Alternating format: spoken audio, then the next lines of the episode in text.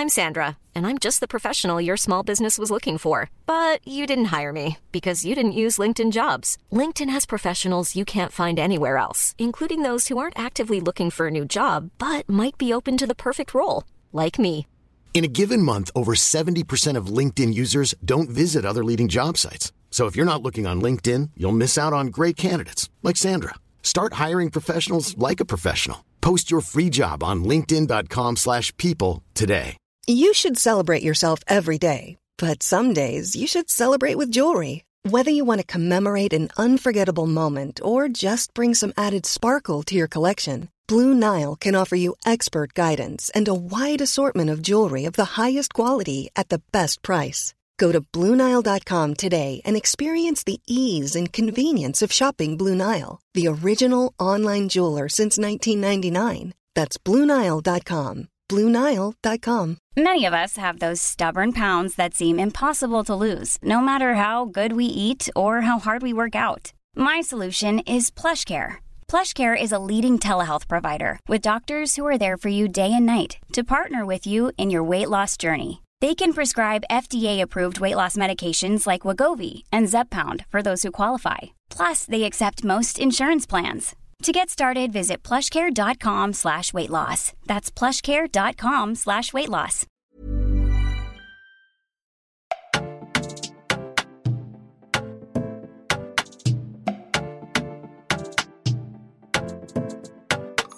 What's up, everyone? Welcome to yet another exciting episode of Toke Moments. Today, I have, at some point, we're like yin-yang, yang-yin, but I don't know why that word just stuck in my brain or just got stuck in my brain. Chioma is in the building today. Hey. My travel buddy. Hi, boo. How are you? Hi. I'm sure a lot of people have been waiting for this particular episode because every time, I think the first time we were in Paris together, we got loads of, oh, this is a combination that I didn't think I needed or whatever. I saw a couple of those comments here and there. And I thought people actually do not know how far or how literally. When was it? Was it Lushmore?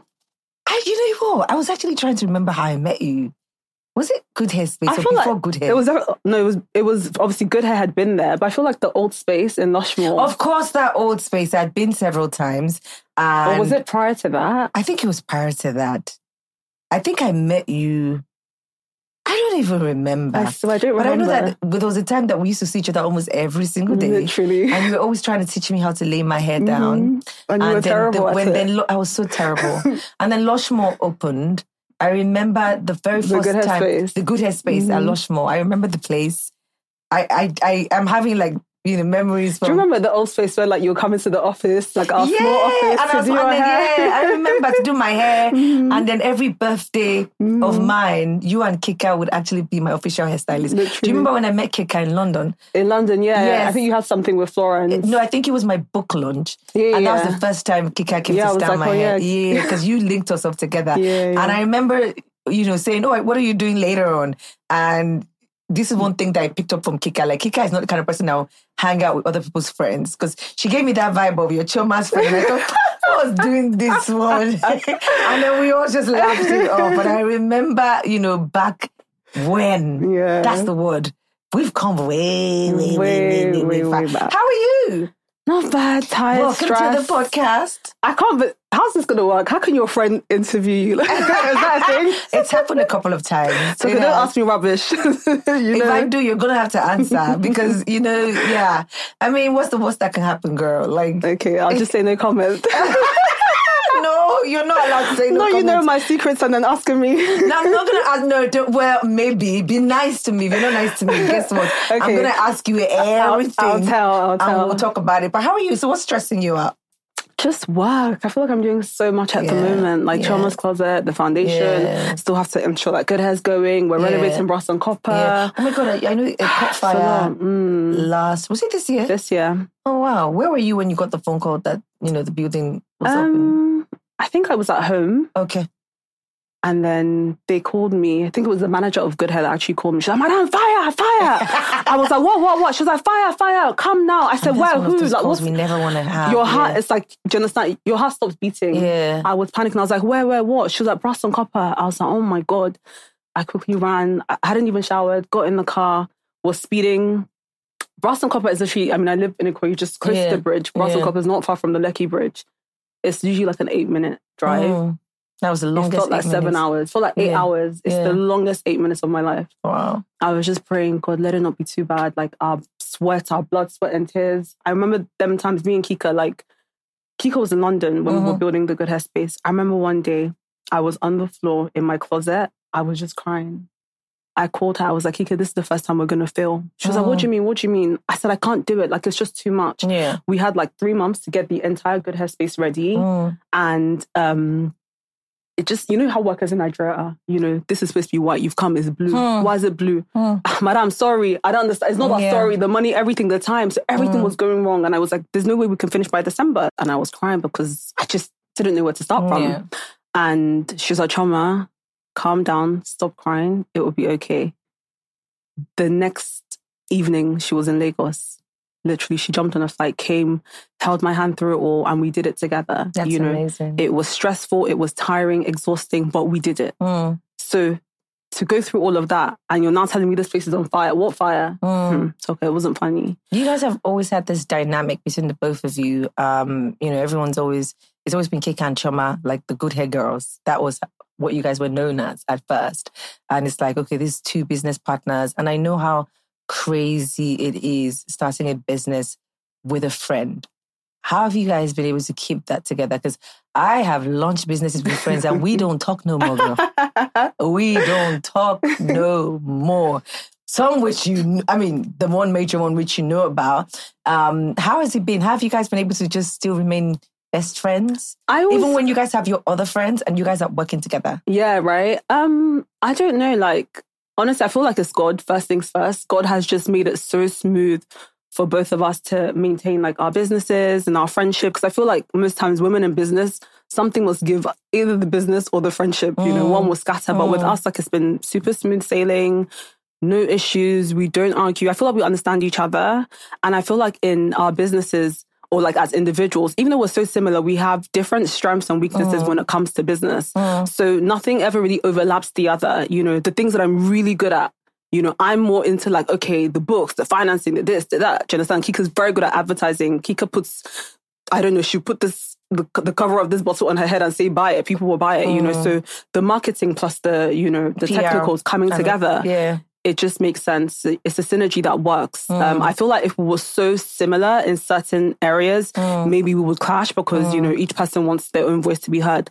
But I respect what she's good at. She respects what I'm good at. And we try not to interfere consciously. So the things that Kika feels strongly about, I let her decide those things. And what I feel strongly about, she allows me to decide. So having that understanding and... How do you guys resolve conflict? Because I'm sure there are moments where you guys have conflict. Honestly, we hardly have conflicts. I know people think that it's a lie. But we just don't. Like, you know, when you... It's like you have a sibling that you just understand, you know, like I know Kika knows my weaknesses. I know her weaknesses. We understand each other. So there isn't really need for conflict. And if anything, I don't know if we ever had like a minor disagreement, which is barely ever. I could probably think of maybe 1 or 2 times. We sit down and we talk, you know. I know when we opened Brass and Copper, because me and Kika had been partners our whole lives, what it feels like. And then, you know, with Brass and Copper, we have other partners. And it's like, okay... It's like, what's going on, you know.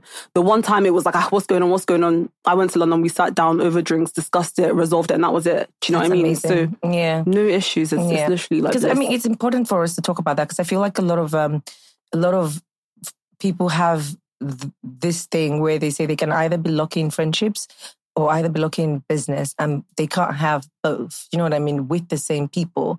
And it's interesting to hear you literally talk about how you guys just resolve it and then that's that. It's really amazing, friendship and business, because what happens is like your income matches. You can go on holidays together. You could do this, you could do that. Because you know how it is that when you have a friend that is a bit, do you understand, isn't in your income bracket. I don't want to say broke, but isn't in your income bracket. It makes it a bit more difficult, you know. You know that popular saying that I watch this, if there are 5 losers, the 6th one is also, like, basically you are your net worth, in my opinion. And, you know, I'm also thankful that, you know, we can easily say to ourselves, let's jump on a plane.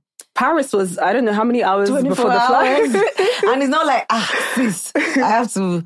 Because I feel like when things are like that, as you said, there's no need for there to be any competitiveness. No. You know what I mean? Because it's like, okay, you know what I mean? Mm-hmm. We can do things. And it's amazing. When do you think you became so business savvy?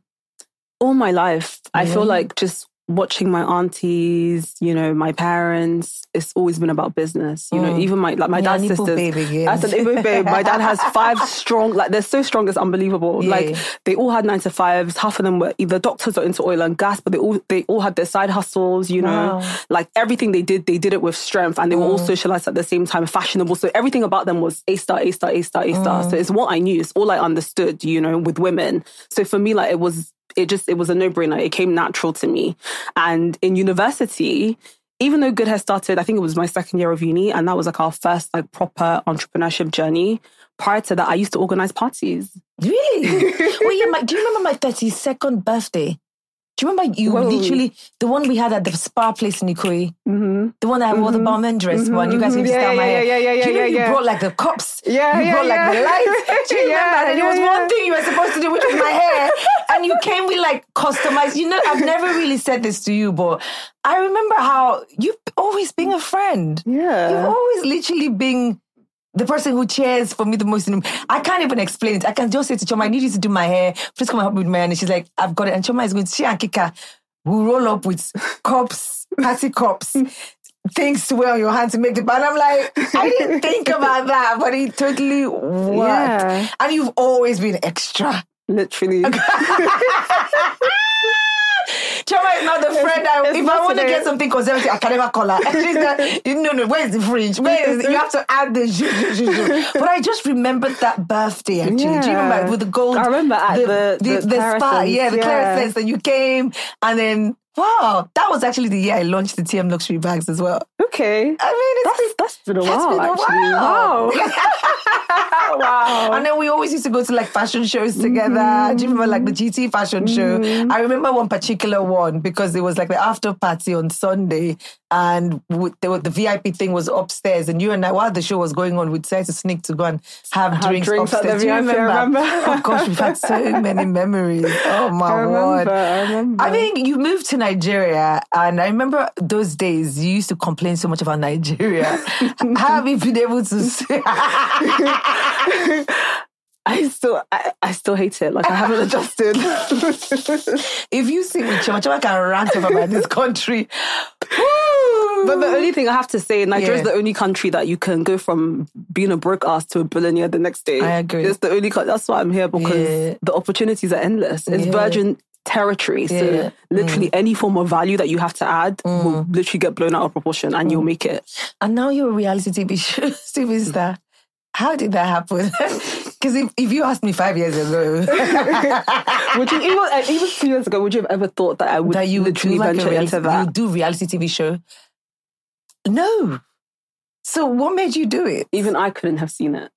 You're killing it on it. Oh, we thank God. Well done. It's tough though. Oh, God. In fact, it's more than tough. What is the hardest? I mean, let's talk about how you even decided to do it. Because as you said, 2 years ago, I would never have thought, like, if you had the opportunity to do a reality TV show of any kind, I would not have thought you'd be the girl that would be up for it. So what changed? I mean, it didn't change. The day that they approached me, I still was like, you sure you're in the right place? Because of the right person. Why would you think that I would be interested? Yeah. And I was like, plus I'm not a housewife anymore. I'm not married. Did you guys not get the memo? Like, I'm not. Mm-hmm. And they were like, oh, no, you don't have to be married. Yeah. Did you not watch any of the franchise? No, I only saw Atlanta, the first season, which was like 20 years ago. And I probably saw like 3 episodes and that's it. I don't enjoy reality TV. How are you going to get an insurance? You don't watch I just ask them when I watch it. It's like punishment. They're like, madam, you need to watch the next episode. I'm like, is it out? Okay. And I sit down. I'm just there like... So you went in blind? Completely. Blind in the sense that, first of all, we didn't know who else was going to be on the show because they wouldn't tell us. They were like, they wanted our reactions to be natural when we saw the other cast members. I think I was pretty shocked. If you remember season 1, when I saw it, I probably was mute for the first 3 episodes because I was in shock, number one. Also, I didn't really have a formula. Yeah. You know, I feel like some of the other ladies had like binge watched a lot of the seasons of other franchises. So they were ready, or they had like a persona that they wanted to put up or whatever. And I just literally went there, be myself, like completely, sometimes even too honest, you know. Did you feel like when they told you the format of the show, did you think that you were going to be in the company of what you're used to? Was that what? 100%. Okay. I could tell that maybe that's what made you sign up for it. 100%. Yeah. I was definitely given that impression. I was like, what kind of, they were like like-minded people, people that you know, people that are already your friends. And it was a complete opposite. So I was like, oh my God, you know, and it was like, I almost felt like I got thrown in the deep end and I needed to now be forced to interact with these people and pretend like they've been my friends for so long. And I was just like, how am I supposed to do this? You know? So it was really tough. I won't lie, the first time we filmed, I ran, because we filmed at Brass and Copper, I ran into Good Hair and I was like, can you call me like the producers and stuff? And I was like, guys, I can't do this. I said, I don't know anybody here. I feel so uncomfortable. I feel like a fish out of water. I cannot do the show.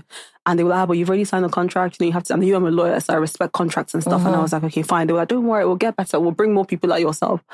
I was like, okay, cool. You know, and yeah, so that's kind of like how I continued. And I survived. I mean, I'm still here. Yeah. Do you feel like the show has taught you? Because you know, people always say reality TV show is different from like real life. Do you believe that? Or do you feel like you get to learn lessons about real life and characters and people and upbringing and just, you know? So yeah, because it forces you to interact with people out of your comfort space. So if I've grown up only around a certain type of people, that's all I know. I haven't really been exposed. Do you know what lives rent-free in my head? Your dog's eating sushi, which I roasted you for when I reviewed the show, because I was like, girl, you really sent them sushi? Are you crazy? That's how they move. That's what they like. My dogs behave like me, so whatever I like, they like. What I eat, I give them. This so that's what they used to. For just brunettes on the show. But I was like, only Chioma will actually sit on TV and say she's ordering sushi for her dogs. I thought I was bad, and then I watched it and I was just like, wow, okay, that's how they roll. But yeah, like, so I think just being around people that are not, you know, I wouldn't necessarily have been around. It was very difficult. It really was. Did you have at any point feel like, I respect contract, I'm a lawyer, but I'm just going to stop showing up to film? I'm also a finisher. I never start something that I won't finish. Once I start it, I have to get to the end of it. You know, it's just a thing about me. So, and I like a good challenge. And so even though I felt uncomfortable initially, I was like, you know what, let me see how this goes. Let me challenge myself and let me see if I can actually do this. And eventually I started to open up myself a little bit more, started to, you know, get to know the ladies a bit more and just be a bit more, you know, involved. And it wasn't so bad. I mean, I've made a really good friend from the show, Iyabo. Yeah, who would have ever thought that myself and Iyabo would have, you know, bonded the way that we have. And do you guys are friends off the show? Because what I find happens in this dynamic is a lot of times, even when they say you're introducing somebody, that person's not really your friend. It's just for the camera, but it's just to tell a story. But you and Iyabo seem to have really, really sort of like hit off a friendship. Because I know you guys see yourselves even when you're not filming. Sometimes she's over at yours, sometimes you're over at hers. How did that even begin? I'll tell you the honest truth about that situation, how it really happened. So that day, obviously, I was getting my hair done at Good Hair whilst they were setting up at Brass and Copper. Good Hair and Brass and Copper are in the same building, you know. And some of my staff, they were like, madam, this show that you said you're doing, you can't do this show. And I was like, why? What's the problem? They were like, the people on this show, madam, you can't do it. And I said, why? They were like, Iyabo Joe's on the show. I said, who's that? They were like, she's very controversial. You know, madam, no. These people, she's too controversial. I said, well, what do you mean? Like, yeah. So I went like, my heart started beating. I said, God, who's this person? But they said it's so controversial and I won't be able to stand, you know. Yeah. So I was like, okay. So I go upstairs, you know, I think it was her and Toyin having lunch at Brass and Copper. And I don't know how to explain it. Like, her eyes were warm. Do you understand? Yeah. You know how you could look at somebody and you just see kindness. Yeah. And everything about her was kind. The way she spoke to me, her spirit, her aura, it was just so welcoming. It felt like a big sister automatically, you know. And so when we started to speak and interact, nothing negative, just pure, like, you know, when you connect with somebody, like, on the spot. So when I got downstairs, I said, but what's wrong with you people? There's nothing wrong with her. They were like, madam, you don't know anything. You'll see. I said, because every time you see her bonnet, you know it's about to go down. Do you understand? I think that black bonnet really deceives people. So people think that she's, like, controversial, like, cantankerous. And she really isn't. She's the entire opposite. In fact, funny enough, I tell her and Kika, I'm like, you guys remind me of each other because they're just people that, like, they don't pretend, they speak their mind. Like you said, she was like, she called me, she's like, Chioma, Toke's that should come, I'm not hanging out, that's your friend, dude. Do you understand? For her, like, she'll want me to be there and be like, oh, no, it's fine. You know, they're loyal to the core, they're honest with their feelings. And that's how Iyabo is. Do you think it's because you're that kind of a person? Do you think that you're a loyal person? Huh? Do you think you're a loyal person? Who, me? Yeah. I'm a very loyal person. So I'm very close to people that are loyal. If you're not loyal, I cannot be close to you because I know what I do for my friends. And so I expect the same, you know, vice versa. So with Iyabo, like seeing those traits that, you know, mirrored mine, I was like, she's actually not bad. And I remember speaking to my mom that night and I was like, oh, I just met this lady. And I was like, somehow I feel like I'm really going to like her. This was day one. I didn't know anything about her. You know, and then of course I went on Instagram, looked at her and I was like, okay, she's not bad. And then the season started to progress and she just naturally took on a role of a big sister. That's nice. You know, like she would look at, because trust me, half the time I'm confused. I'm just like, what's going on? What are they saying? What are they doing? She'll explain to me. She'll break it down. You know, she'll hold my hand. And like just weird things like, yeah. I love fashion, Toke. I'm on Instagram, you know, social media, but I'm not in entertainment. And I think people would always mistaken that because when you see someone posting and they're popular, you think that I'm not an entertainer, I'm not in entertainment. So anything to do with production, filming, that's not my forte. So a lot of things will confuse me and she'll always like, you know, so remember I used to come late a lot in the first season. You still come late? You were late today? I've changed. Okay, I was only 30 minutes late. Only 30 minutes late. You were 1 hour late. No, I was not. Literally going to... lies. Girl. I was only 30 minutes. What time did you get to my birthday? Toka, I was sick. Wow, you're really going to bring that up? Girl, I was came literally at the end. I was sick. And then I rocked with you all night. I was the last to leave. And then you know what is so annoying? This girl will accuse me of having no sense of urgency when we travel. But guess who arrives late all the time? Toka, at least I'm showing up with my passport. Hey. Shots fired, that story. Yo, we have to share that story. I still have the video when we were rushing back. We had 30 minutes to the train. Let me tell you what happened. And you strolled. I landed in London. Chioma and I are talking and she's like, oh, where are you? The plan was to have shisha that evening. Just go get like hookah. And I was like, oh, I'm here. And she's around the corner. So let's meet.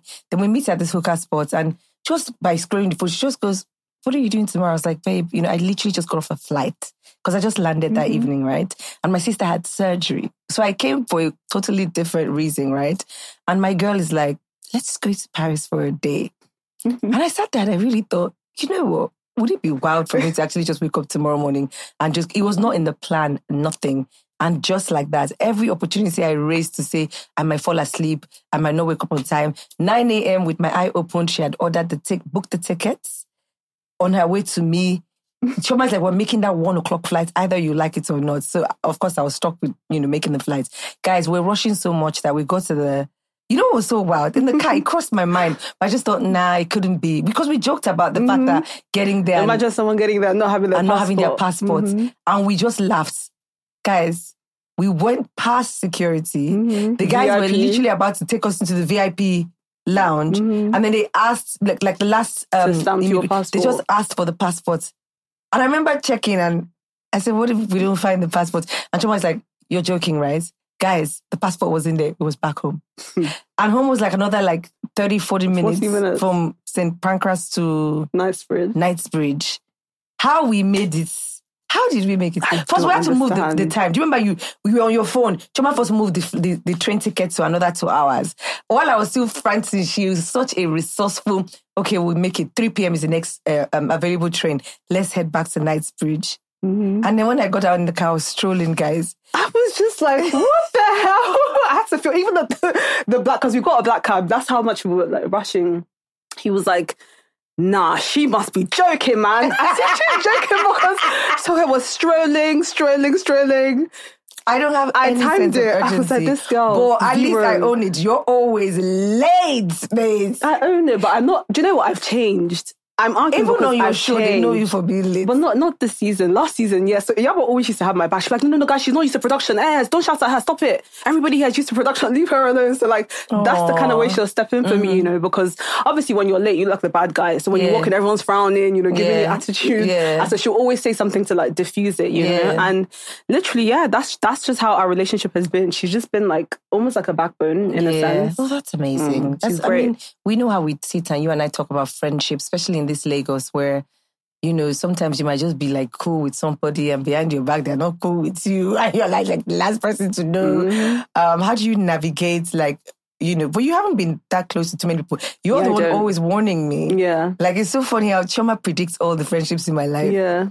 It's so wild. Yeah. Do you remember book club at the start of the year? We told you. Every time I see Toke, I'm like, Toke, you're so wise yet so naive. I'm like, how do you make all the right decisions, business-wise, finances, you know, all of this stuff? And then when it comes to friendships, I'm like, where's that sharp brain that, you know, you're on top of the world when it comes to, you know. But it's not my fault. You were lucky enough to have Kika earlier in your life and just have a circle. And, you know, from you, I also learned the value of family as well, because I know how you're very into your family. Mm-hmm. And I made that promise at January and I've kept to it. And look how it's been amazing for you. It's been amazing. You've been happy. You've not had any, like, issues this year. Do you understand? No, I don't usually have it. No, okay, what do you mean? You and your plentiful friends, no.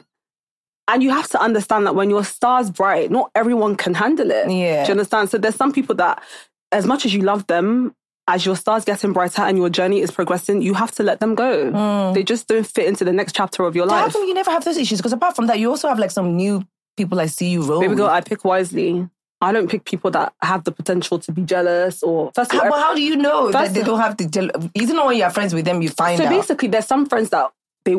It's not even like they want what you have. Mm. They want to be you. Mm. Do you understand? They want your life. It's okay. But that's not a bad thing in my book. No. It's okay to want the same things. Do you understand? Me and Kika want the exact same things in life. But I don't want to be Kika. And Kika doesn't want to be Chioma. She's not looking, thinking, I need to be Chioma good. Or I'm like, I need to be Kika. No. I look at you, Toke. Me and you want the same things. We want to get married. We want to have children. We want to drive all the fancy cars, own properties, retire in Monaco. We have the same dream. True. But I've never for one second thought, I want to be Toke Makewa. And I don't think you look at me thinking, I want to be Chioma good. Do you understand? We want the same, but there's some people, they want to be you. If they can eliminate you from this existence and enter your shoes, they'll happily do that.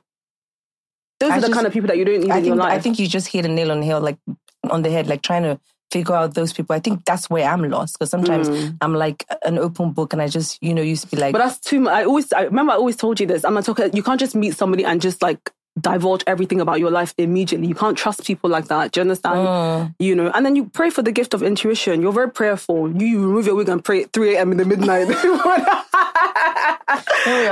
on the floor, pray, you know.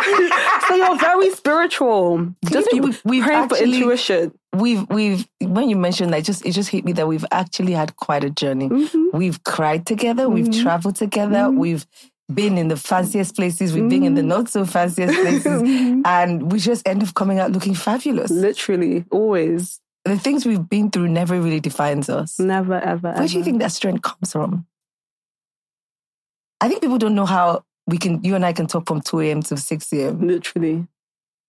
And empower each other. Yeah. Do you understand? Like, I feel like, for me, with friendships, if every time I talk to a person, they want to talk about other people, gossip. You always have one story about XYZ. I'm not interested. I'm not a gossip. I don't like to talk about other people. Yeah. I think I'm so self-conceited that I don't care what anybody else is doing. And if I meet somebody who's all about gossiping about others, that's a red flag straight away. Yeah. But if I talk to you and somewhere in that conversation, I've, you know, gotten some sort of advice, come out better, I'm learning something from your experiences, that's someone that you can keep. You know, friends that you can win with, friends that you can learn from, you know, it's very important. You touched on this marriage thing. Like, why are you not married yet? Bitch, why are you not married? What a husband at? Why are you not married, okay? Abby. Oh, fair. Okay, love, it's okay. I've been there, done that, got a t-shirt, mate. How are you navigating the streets of this? I don't want to get it wrong. Yeah. And the way, like, I just, like, everyone's getting divorced. So clearly there's something that's not so rosy and fancy about this thing. I think it's just generation. Mm-hmm. I think that one of the things, do you remember in the taxi in Paris when we were saying that it's so funny how people think the worst of us but don't realize that we have conscience? Literally. Literally. Like, there's some things that if I did, you call me and be like, talks, really? Mm-hmm. And there's some things that I'll be like, Chioma, it's not really jiggy now. And even with you, so it's crazy because how many rumors are you going to clarify? Do you know what I mean? When you see stuff about yourself that in your mind, you're like, jokes. Yeah. That's, of course, it's not true. But people believe that stuff. They do. And are you going to come out and be like, hi guys, so disclaimer, I read this in the blog, it's not true. Like, you almost can't do it. Yeah. So you almost have to live with people's like rumors and impressions and whatnot, you know? And I guess that's one of the disadvantages of being, I don't know, famous, popular, like being in this, the limelight. This space, they will lie about you. You did also, I remember a quote, I think you said it on your show, like, you know, being successful also, I find it as the gift and the curse. Sometimes I really hate when men, and I'm the one, I always, whenever I say this to Chioma, she goes, what do you mean by, I hate when men try to humble me. Do you think that happens with you as well? Mm-hmm. Where it's like men almost, some men that I've dealt with in my life always feel like they've heard so much about you and they just want to know what it feels like to be with this person. Mm-hmm. And then in the process, they try to humble you. Like, I know you already have your own. I know, you know, when your guy comes with that sort of attitude, mm-hmm. like, I know you're independent, but I know you got this, I know, but they're still trying. And then I'm just tired of it. Like, I just feel like these days I crave to date people who don't know me. Right. Like when you say you're not, you don't know anything, you don't have Facebook, mm-hmm. you don't have, yes, let's mm-hmm, talk. Mm-hmm. I don't like people who I think have, because there's a preconceived idea of who they think you are. Mm-hmm. Do you have those issues as well in dating? Yeah, I feel like, increasingly so, it's become a lot more difficult for me to like date because you don't know who's with you like genuinely or who's trying to be with you for clout, you know. I mean, one thing I will say is when people get to know me, it's always a different ball game. So even if they came with wrong intentions, the moment they get to know me and like we bond and we speak and they're like, oh my God, she's so intelligent. Oh my God, she's so kind. She's so caring. All these different things. They say that to me, but I feel like they lose interest after. I'm not lying. I've said this to you. Are you being too nice? No, it's not that. Honestly. Are you giving too much of yourself? I don't think I'm even nice enough. Like, even Tiwa and I have this conversation. I feel Tiwa is even nicer. Like, when she's Tiwa Savage and how nice Tiwa is, sometimes I'm like, I need to learn from you. I'm very wicked. You know, by the time you talk one, I would have said 10, mm-hmm. blasted your life, blocked, bye. Do you understand? So I don't think that is it. I think that sometimes they like the idea of who they see online and who they see on TV. And when they realize that, I really enjoy the days that I look homeless. I really enjoy eating my amala. It would like, yeah, I like the caviar. I like the finest things in life. But I'm also the girl who just wants to walk the streets and grab ice cream. Right. Some of them, they are like, it's almost like you're too normal. So, okay, so do you feel like they don't like that? They don't like that normalcy. I think they get want bored. That superstar. They like that wake up diamonds, hair did, makeup, like looking like a doll all the time. Let's go to Monaco. Yeah. I feel like that part of them, you know, even when they know you're intelligent and you're so much more than that, it's like maybe that's what is enticing them. And then what am I supposed to do? Stop wearing wigs? Stop wearing my jewelry? Like, I don't know. I don't know, like, also, could it be the kind of guys that you're going for or that you're having it from? Okay, you guys have said that before and I've tried to date outside of that and it still happened. So, am I supposed to go to Shiloh? Is he a prayer? Do I need deliverance? Like, I don't know. But also, I guess, I know it sounds cliche, but like God's time. Yeah. That's how I look at it because surely there's somebody out there for everyone. You know, sometimes I see like the weirdest unions, people that you would have never thought would have made it together and they're waxing strong. So I just feel like there is somebody out there. There's somebody that's going to love you in your entirety, the way that you look, the way you act, the fact that you, at 3 a.m. you're on the ground praying, but tomorrow you might be, you know, popping champagne in one club. Do you understand? They love everything that makes you you. And that will be your person. And I feel like when you find that person, you'll know. And I don't think that you should settle, you know. I feel like society likes to dictate to women a time frame for this. You must have kids at this. Have you frozen your eggs? Yeah. No, well, gee, friend, for not wanting me to ask you personal things. It's nice for you to just throw that out there. No, like, I haven't and I want to. I need to. Why haven't you done it? Just no time, not making out time for it. But I will. Like, on all these holidays that we go on, it's because we're turning up. But you know, there's a bit of downtime, like a week or two, right? True. So for me, like 2 weeks. Yeah. So I need to like literally decide, okay, this 2 weeks of my life. Do you want to have kids? Of course. I want to have 3 kids. I want to have 1 boy and then 2 girls. You have everything all figured out, don't you? Yeah.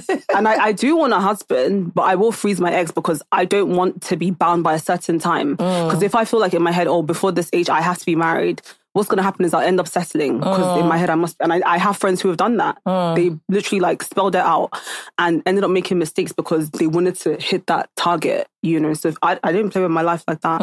I'll freeze my eggs. Isn't it funny how when we're younger, there's certain things that we're so sure would happen at a certain point in our life? Yes, I said this last week. I was like, Kai, if anyone told me that at this age I would be married. Not that I care, it's not a big deal, but I just would have thought that, by now I would have settled and like... But then, you know, the thing is, I always say this, like when I have such thoughts, I also always think back to how far I have come. And I realize that, as you said, God has a perfect timing for everything.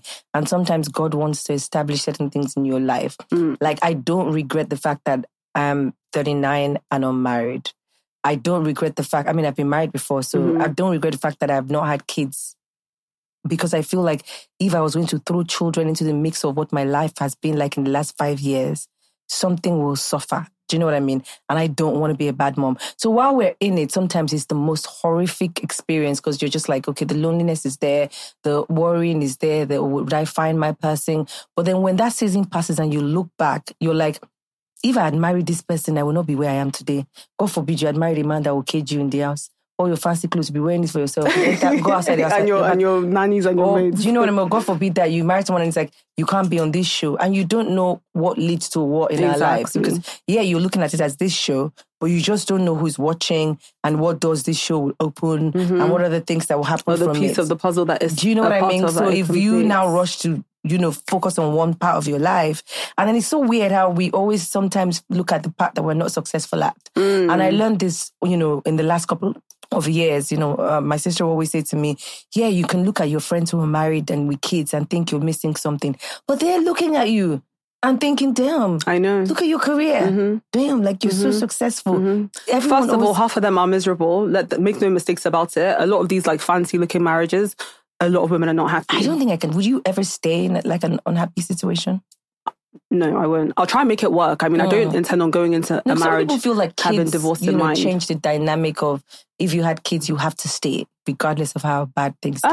I feel like it just depends. I feel like when you have kids, it does make it harder. And I feel like you should make more of an effort to work it out if you have children. Because like for me, I grew up in a household that was complete. You know, I like to think of my family as the cereal packet family, which is like a perfect family, mummy, daddy, kids, everything's just moving smoothly. And that's the life that I had. So I want to give that to my children. But I don't feel like anyone who's in a marriage that isn't serving them anymore, where you're constantly unhappy. Maybe the man is like violent towards you or all of those different things. I don't feel like it's a death sentence marriage. Mm-mm. Do you know the other day I was, when this Cassie and Diddy thing first dropped and everyone was talking about it, I took a moment to thank the Lord because I have a mouth on me.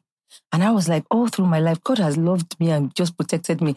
I've never had like domestic, and shout out to the women who've had to deal with, I mean, my heart breaks just thinking about any form of abuse, emotional, physical, or in particular physical abuse.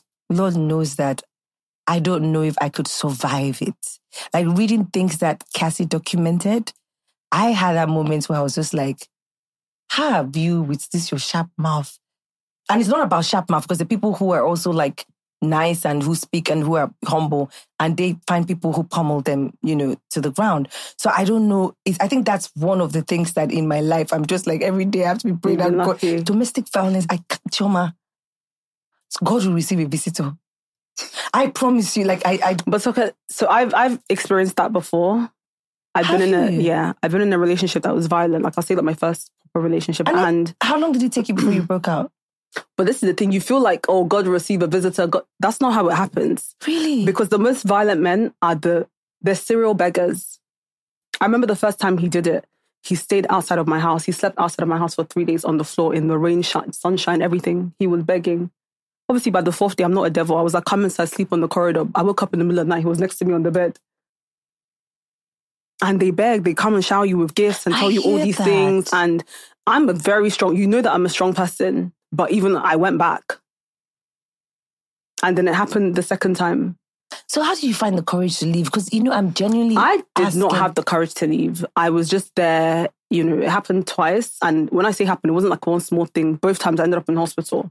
The second time, because the first time I was like, I told Kika, my friend, don't tell anyone, you know, let's just forgive him. There's a shame that comes from it. There's a shame that, yeah, 100%.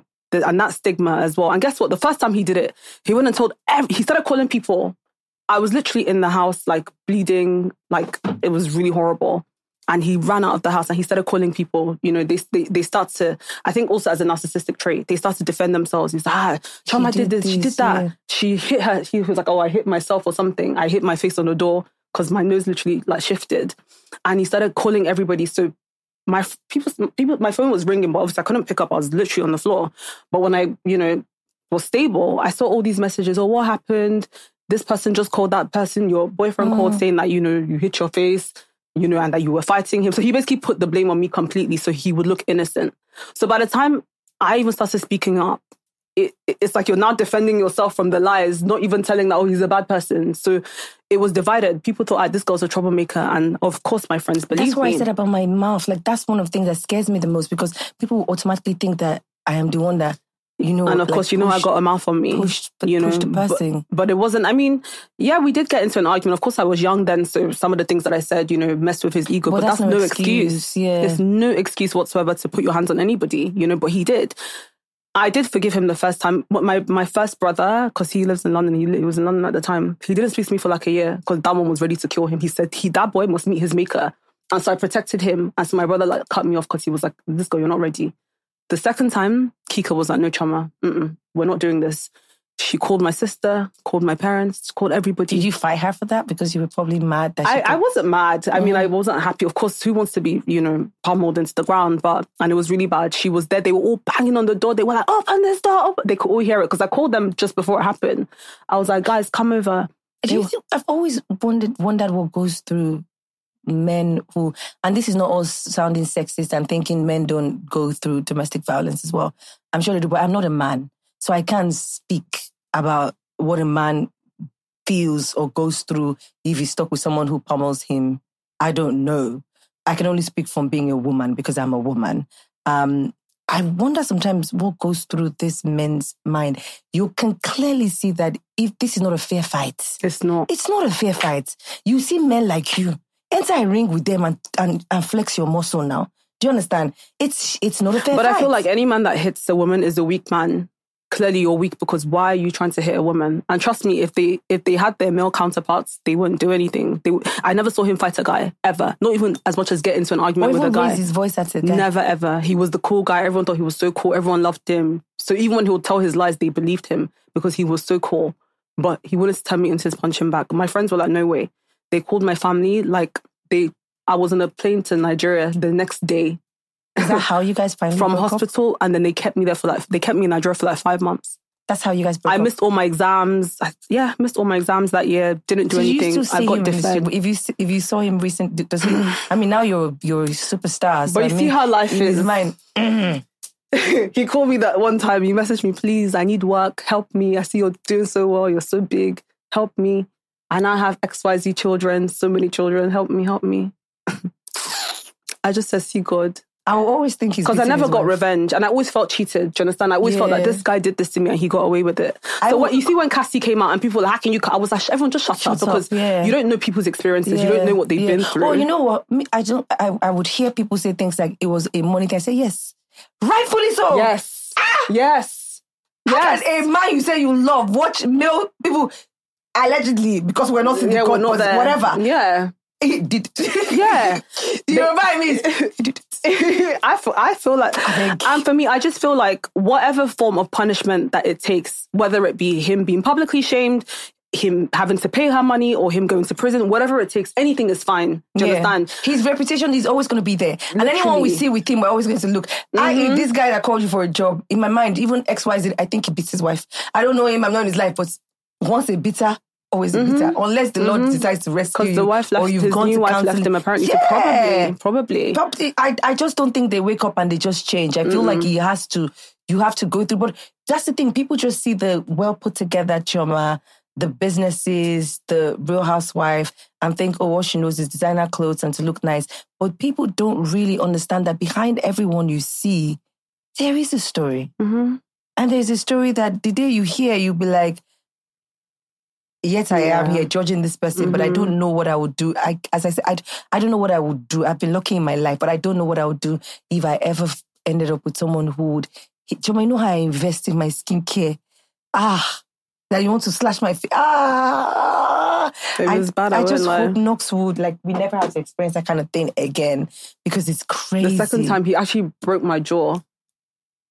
I couldn't eat for 3 weeks. I looked like a lollipop. People are you're so skinny, your head is so big. Because I couldn't eat. But I couldn't tell them, this is what happened. And I can bet that you probably get long letters the next day. I love you. Please don't leave me. Trust me. When you see a beater, you're seeing a beggar. They can beg.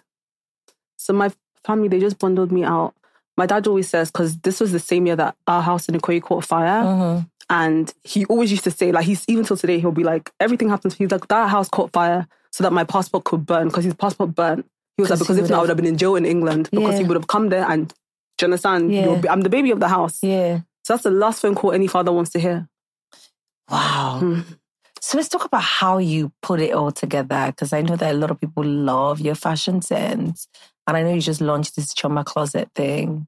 And, you know, because I was also inspired by that, because we spend all this money on these outfits and they all die in my wardrobe. Yeah. And I'm like, you should definitely have that. I have never, like, my birthday dress, though, your stylist in England said to me, don't take this back to Nigeria, because if you do, you're just going to hang. Literally, I don't want to call the amount of money we spent on that dress in your wardrobe. And you're never, it's not a piece that you can even style with something else. So you're never going to wear it again. So I'm definitely thinking about, can I donate some things to your closet and you can put them up? And... Yeah, of course, for sure. Okay, because you have a lot of stuff, Toke.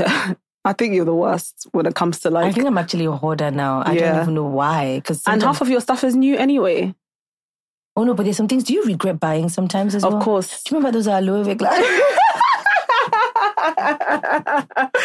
I have 5. How many do you have? All the colours. Girl, what are you going to do with yours? It'll make it to the closet, Chioma's Closet, and then people will buy. She's such a smart girl, isn't she? Honestly, I think this is the first person that's doing something like this in such magnitude in Nigeria. Yeah. And how's it been? It's busy. I can't even lie. Because it's also giving people the opportunity to get these things that they just see on their face. Yeah. Do you know what I mean? Yeah, our brand manager, like, I have to baby her every day because, oh my God, let this girl not wake up and be like, this is not what I signed up for. She doesn't sleep, she doesn't rest. Like, we're constantly, like, packing, so many orders coming in. It's a lot. It's really been crazy, I can't lie. But I thank God because obviously, like, it's been very successful. I've wanted to do Chioma's Closet for the last 3 years. I just didn't know if I was allowed to. I was like, how are people going to receive it? I know Nigerians are a bit funny about like... In fairness, that's one of the things that stopped me from doing that. Because even when people ask me, can I have this thing you've worn? I always buy for them. I've had people who say to me, I'm graduating, you wore this nice dress, you wore these things. I would be like, send me and I will buy a brand new one if their story is moving enough. And send it to them. Shoes, same thing. Because there's that spiritual angle that Nigeria has kept us in for so long. But I feel like everywhere else in the world, it's normal. Kim Kardashian has like a closet. You know, she has her Kim Kardashian wardrobe that people can shop. You know, I think Lala has it. Keisha Cole, like all these people that wear amazing pieces. Because, I mean, how many times are you going to wear, you know, a Gucci outfit or a Dior outfit? You wear it once, don't really wear it again, let's be honest. Especially when it's been on Snapchat, Instagram, pictures, you know, it's in the tabloids. You don't really get to repeat it. And they're just leaving it hanging in your closet when someone else can benefit from it, you know. Also, you're saving the environment, you know. It's like sustainable fashion. That way, people are not necessarily buying and buying and buying. We're actually recycling the things that we've already used and worn. So it makes sense. And people get it at a much cheaper price than if they went to the store. Yeah, but how cheap is cheaper? Like, do you have like a 10% off? Or do you some stuff is 30%, 40%, 50%. There's some stuff that's even 70% off. Which makes a lot of sense. Because the older the season, the cheaper it becomes. Yeah. So some stuff is literally 70, 80% off. Yeah. You know, on the first day when we launched, it was crazy. They rushed everything on the website. Everything was gone. And then you're very charitable as well. People don't, I mean, but I'm happy that you do that on your show. I think you're the only one on that show. I was saying this to someone the other day, and I'm not, you know, I'm not really the kind of person that needs to gas. I gas my friends up anyway. It's not because we're on the podcast. But I was talking about your show, and I was saying to someone that this is one character who is well-grounded. There's a little bit of everything with you. There's the work, which a lot of them haven't quite figured out how to really push, but you do it effortlessly. You're always filming in your office, always filming on Good Hair projects. There's the fashion, which we see every time we see you on TV. There's also the giving back, which first season you did, second season you did. So is there like a team of people that at the start of the season, do you sit back and say, these are the things that I want to do to push, to promote? So, I mean... Because it's a reality show, they have to cover your reality. And so sometimes, you know, if they're maybe like pressing things that you... Let's say, for instance, I was launching a product. I'll let them know that, okay, I'm launching this year. And of course, I'd like to, you know, cover it. So you do stuff like that. But for me, like, there's some recurring themes in my life. My charity is something I'm so big on. I deal with every single day of my life. You cannot cover my reality and not cover it. So it's not a matter of, oh, we did it in season one, we can't do it again. No, I do it every week. So if you want to cover me, you must show that. Same thing with work. It's a part of my life. I go to work every single day. So that's something that has to be covered, you know. But yeah, the Goodway Foundation is just something that's so dear to my heart. Like, I love to give back. I love to see people do better. And aside from like the fact that we go to these impoverished communities and, you know, help them out with their education, housing. Toke, have you seen where some of these people live? I've had a couple of shoots at Makoko, which I think for an... It's even doing better now. I remember back then it used to, it's just... It's bad. Like, you can't even... It's really, really bad. And I feel guilty. Here's me pulling up in my Range Rover and there's not even a ground to walk on to get to some of their homes. And I wouldn't even call it homes. They're shacks. It's just like wood put together, you know, that people live in. So I'm just like, if I have spare money, why not? You know? And I started it not so seriously, but then it's just been growing and growing, and I've been able to do so much more.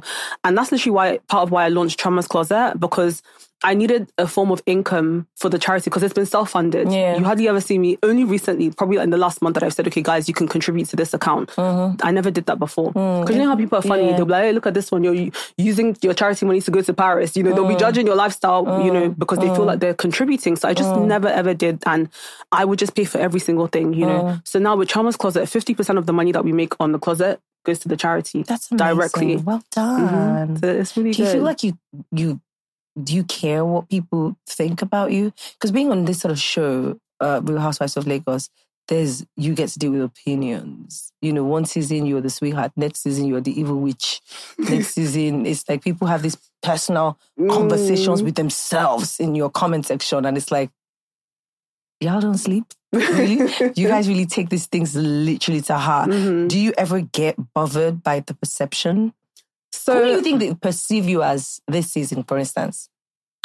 I feel like this... Okay, so what's so crazy to me is... I'll tell you the only thing that's ever bothered me, right? I don't care what people say. Anyone that knows me knows that is your business. I don't give a shit. However, the one thing that I'll say annoyed me from last season was the fact that it ended with people thinking, oh, she's not loyal. She's not a loyal friend. The reality could not be any more opposite. My goodness, it was literally the complete opposite of the way that it came out, you know. And that's why, for me, like, that's my issue with like reality TV and editing. At the end of the day, like, angry when you see certain scenes and you're like, do I ever, babe? How many times am I happy when I'm like, of course, you get angry half the time. You're like, what the hell? How the hell did you edit this? Like, you know. But it's almost like what you signed up for. Do you understand? I think that's what scares me the most about reality TV show, because I've said that to you, like that type of show.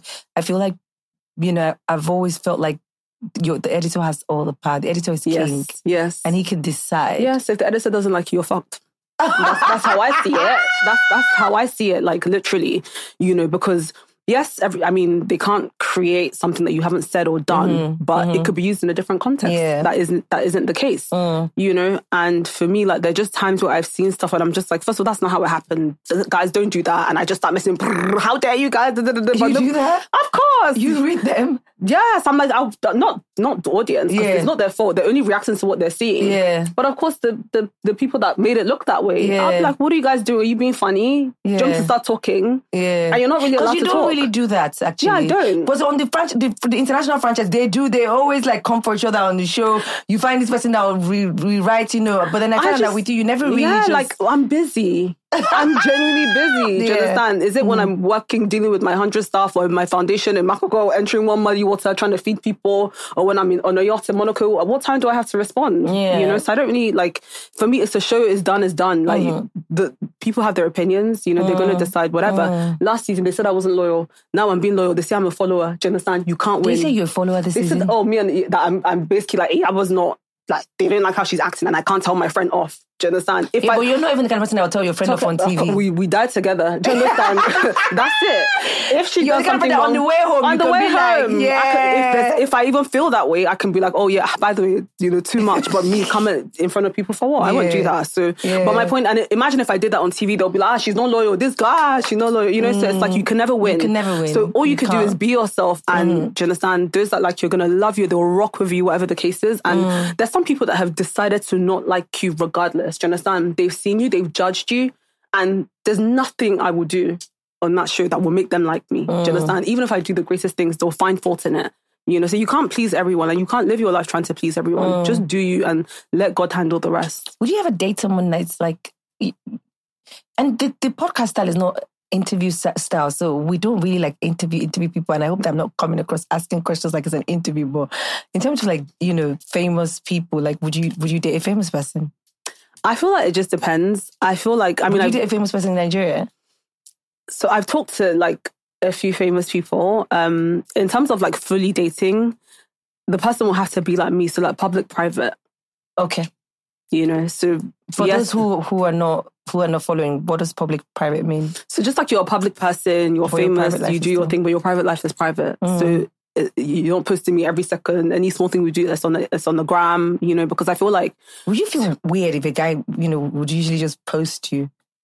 Because it's so funny how people used to fight about if your man doesn't post you, that means it's something. I've never been that girl. But it depends. Do you understand? You're somebody that gets talked about. I'm someone that gets talked about. So I don't need the extra eyes. I don't need the extra pride. They're like, oh, if he doesn't post you, then maybe he's not proud of you. I would say maybe when I was much younger, it used to bother me. Do you understand? Like, you know, maybe like my marriage day, and I'll be like, why is he not like posting me or whatever? But I got over it real quick because I feel like it's the phase you are in life. There's a phase where like he ain't trying to post you anyway, so of course you want what you can't have. Do you understand? But now every guy is trying to post you, so you're gonna be like, no, stop. Yeah, I think I would run if I even dated a guy who was very like into social media. I don't think I even like guys who spend so much time on social media. I don't like it either. It's a turn off for me. It's a serious turn off. You know, those people who are guys that set ring light cord and just do the misters. I don't think I could. Do you know what even makes me laugh, Chioma? When I see trolls that happen to be guys, I shudder to imagine what their girlfriends or their wives are like.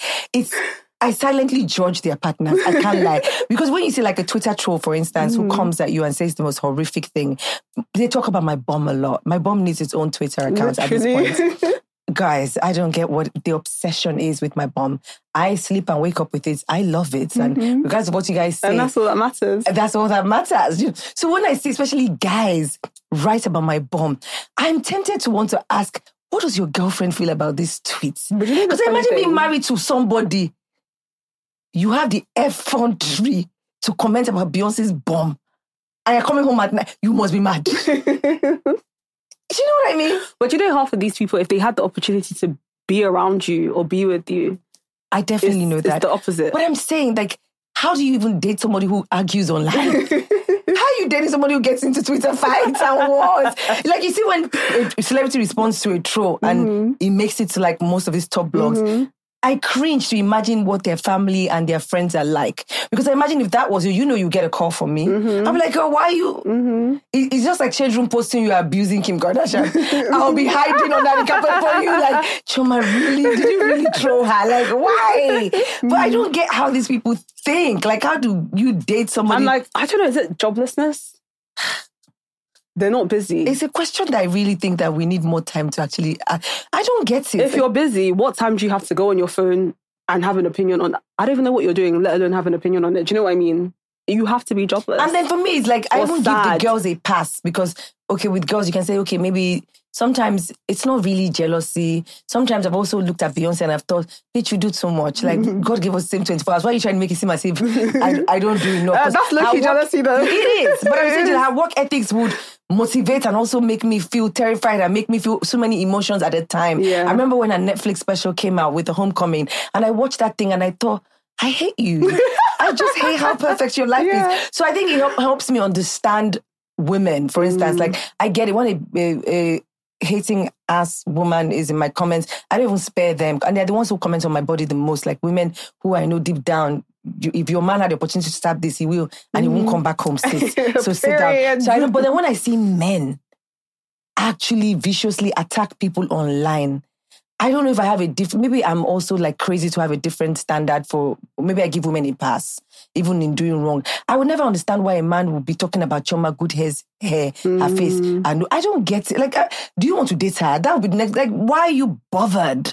as a man about what she's wearing and how ugly she is and how nice she's like, why? But trust me, half the time, if you click on their pages, they're losers. These are not even... I guess that kind of answers it. I don't want to say the professions that they do, but you know what I'm talking about. They're not people that, do you understand? Yeah, someone trolled me, I think it was 2 weeks ago, and I clicked on the person's page and first I saw Jesus baby save and a Bible passage, and I laughed for like 5, I think it was Timisa I forwarded it to, and I laughed for like 5 minutes, and I thought it's so funny how look at your life, mm-hmm. like sis, like if I even click on your page and I just even look at your life, I feel sorry for you as mm-hmm. it is, so I can't even respond because mm-hmm. I know that this is a cry for attention. Mm-hmm. You don't hate me, you just want me to notice you. Mm-hmm. Do you understand? Literally. Guess what? You got me to scroll on your page. At least I went. I've seen the Jesus quotes, and I've seen that you're a Jesus baby. Mm-hmm. Then you can go and sin mm-hmm. no more. Congrats! You know? Congratulations! So we're gonna keep seeing you on this Real Housewives journey. Season 3 gonna be day 4, 5. Can I have my lip gloss, please? You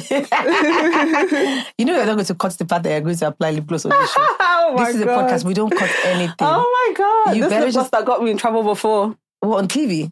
Yeah, they were like, oh, I'm always applying lip gloss, really? Touching my powder and my powder brush too. Girl, you better do that. Mm-hmm. Can you guys pass a lip gloss and give me lip gloss too? Can I get lip gloss? I think I have the oil one. Is that the lip gloss you took off me? No, but I have that one. That was so sweet, by the way, Toke. I've been looking to buy another one. You haven't found a replacement. That was so sweet. I felt like... You look really cute, by the way. You know, like there's certain things that, do you understand? Like there's certain things that you won't give somebody just because you only have one, and it's not like it's so expensive, but it's like, you know. Yeah, but you're like my sister. That lip gloss meant a lot to you, and you gave it to me, like just you know, just like that. I've been looking for it, literally. Yeah. They sent me another pair, and I wear it all the time.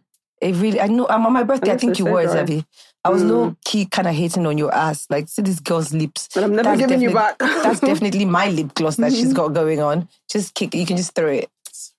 Yeah, guys, so we're going to apply lip gloss and close the show. I hope you guys have had enough fun watching Chioma and I. Is that the lip gloss? The lip gloss, right? Mm. This is another one now. That's it. No. This is another one. Give me. You're not going to give it back. I'll give you back. Chioma. No, but this is mine. This is mine. They just passed mine to me. Is that hers? Okay, give me mine of that one. Is it the same thing? That means I found it too. No. Maybe you got another one. Okay, let me use your Dior. I'll give you back, don't worry. And this Dior is like... I know. Just give me.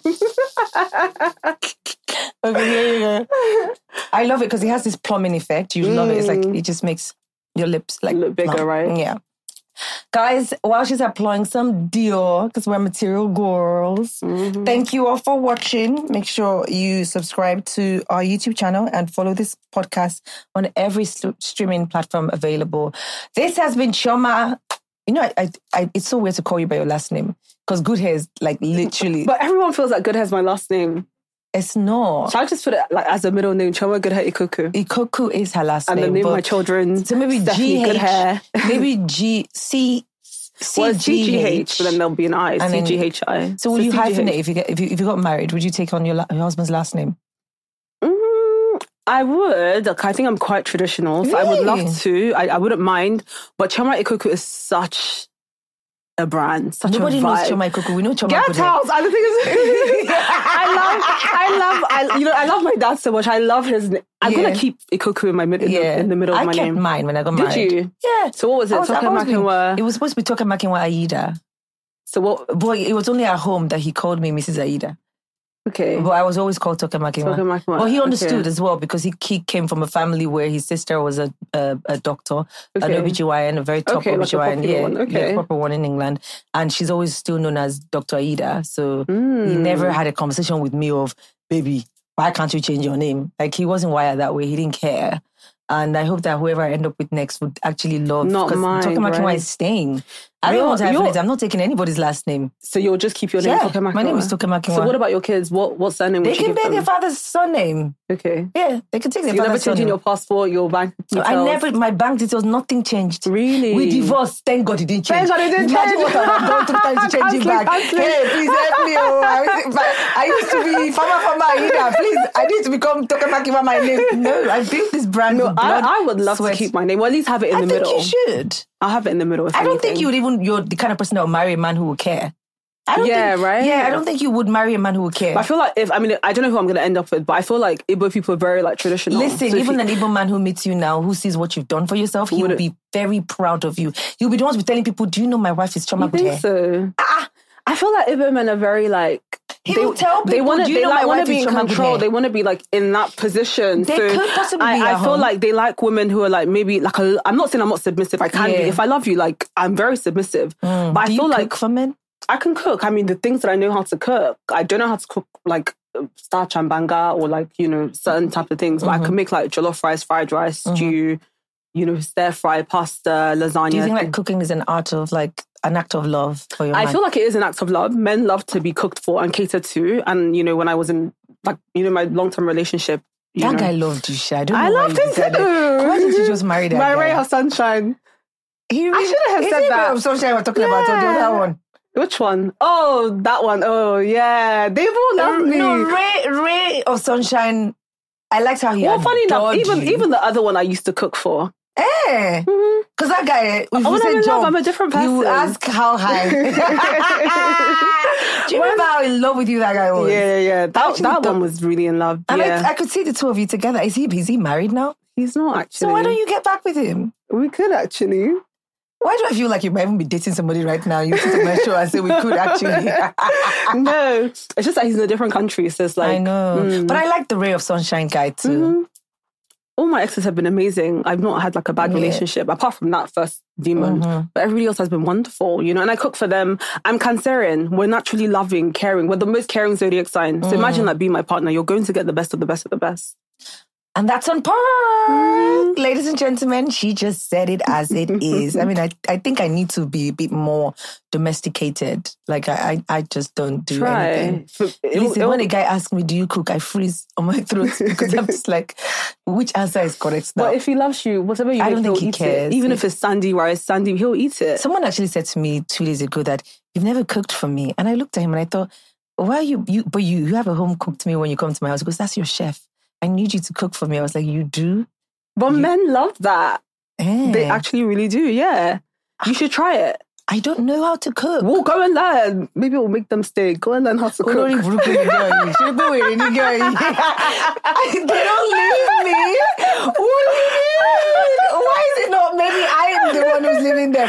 So you think that the fact that I don't cook for them is what makes these guys bored? Could be part of it. Okay, all the cooking you've been doing, why are you not here with a ring? Girl, I left. Okay, who told you I did not leave? Can you imagine this bitch trying to come for me on my shoulder? She actually said maybe they will stay. Girl, go and learn how to cook. Why should I? It makes a difference. I think the time men want to be catered to. Oh, nice for them, but I'm not his mama. No, but they were nurtured in society to be catered to. Okay, that's very well. Let me tell you something. You, strong woman, who's strong woman help? Go and learn how to cook for your man so you can be strong outside and be a woman at home. Oh, Chioma, I beg. Chioma thinks he's reading me right now, but listen, let me just tell you something for a fact. The time that I was supposed to have learned how to cook has passed in my life. Do you understand? So there's no hope. Right now, I do have chefs.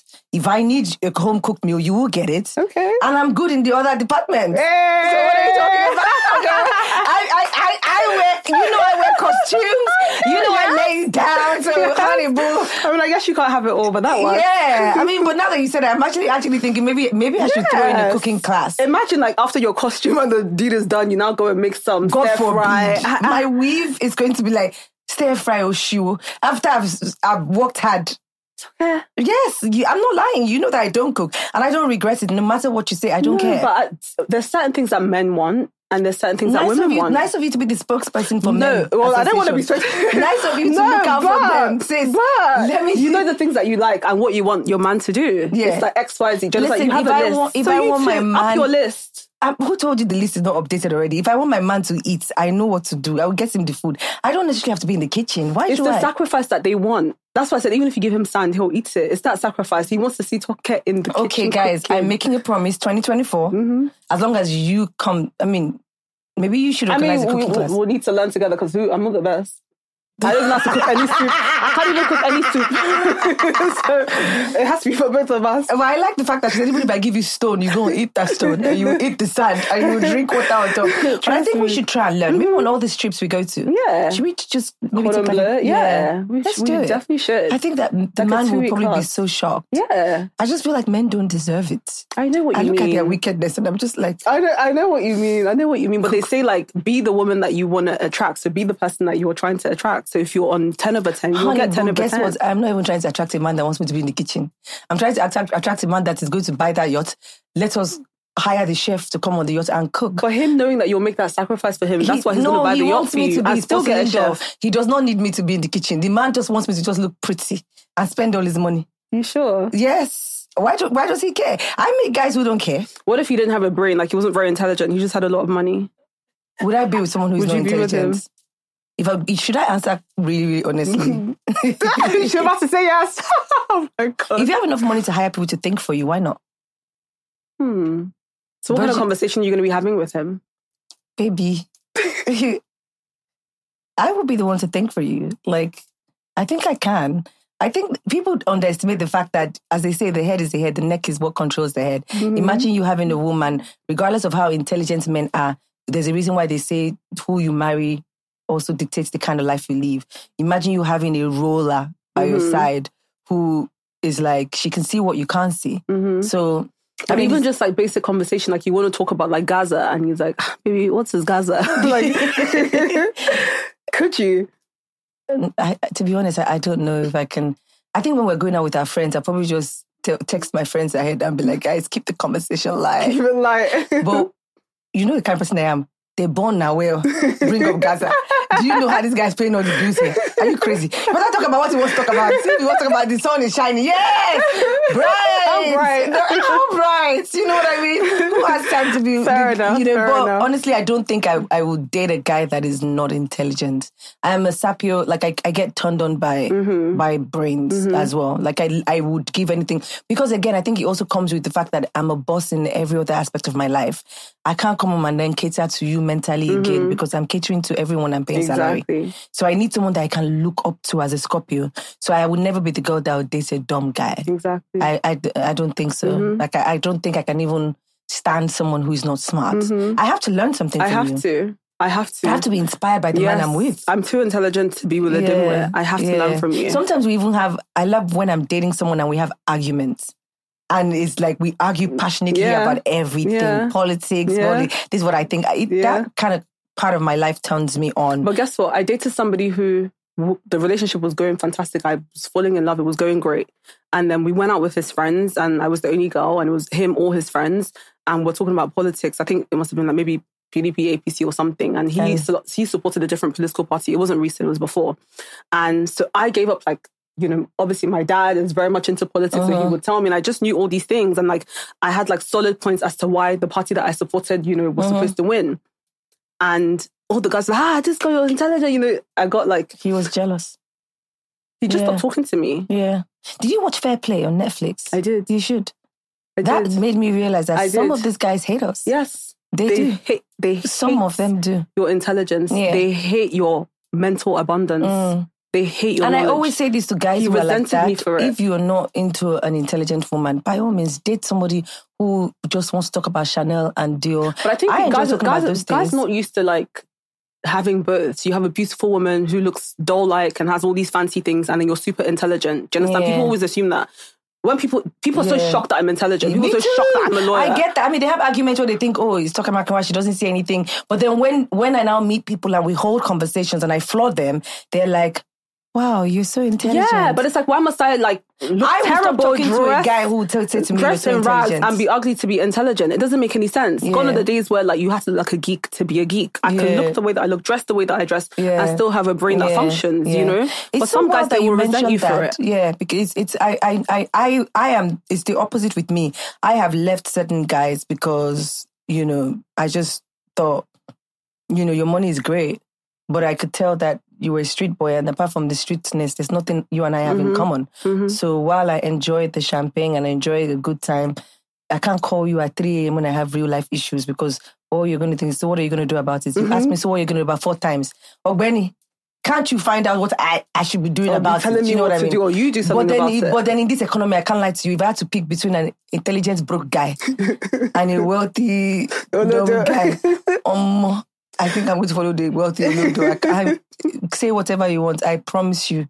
Girl. That's why, we say these things about ourselves. Mm-hmm. That masculine energy that we have, that's the problem.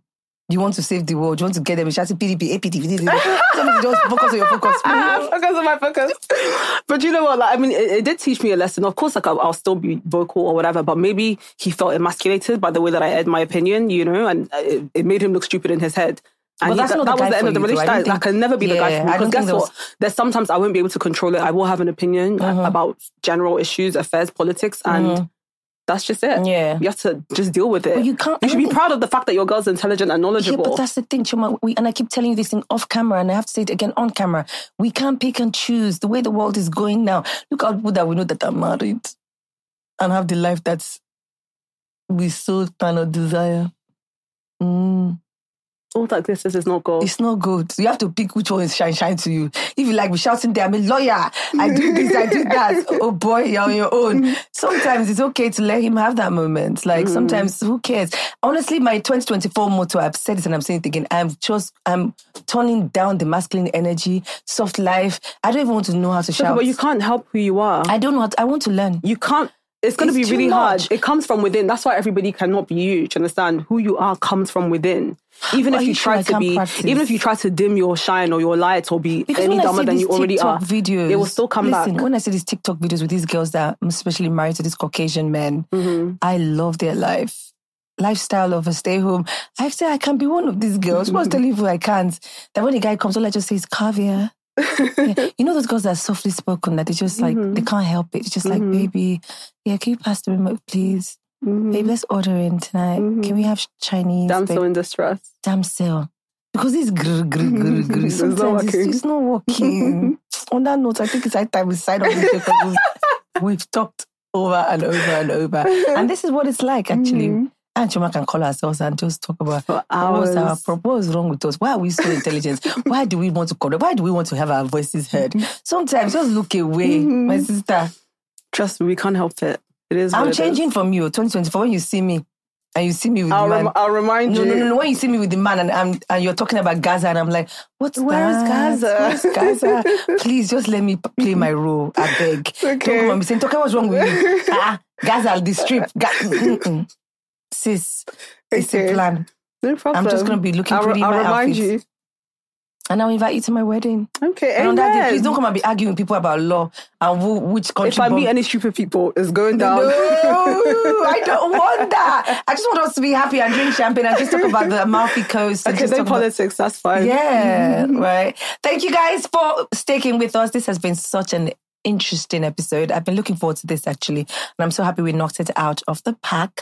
Guys, chat with you on the next episode of Toke Moments. Goodbye. Let me have my lip gloss. It's okay. You can't even forget. This ordinary lip gloss. I knew it. Big girl like you. Which big girl? I've been giving my dear gloss.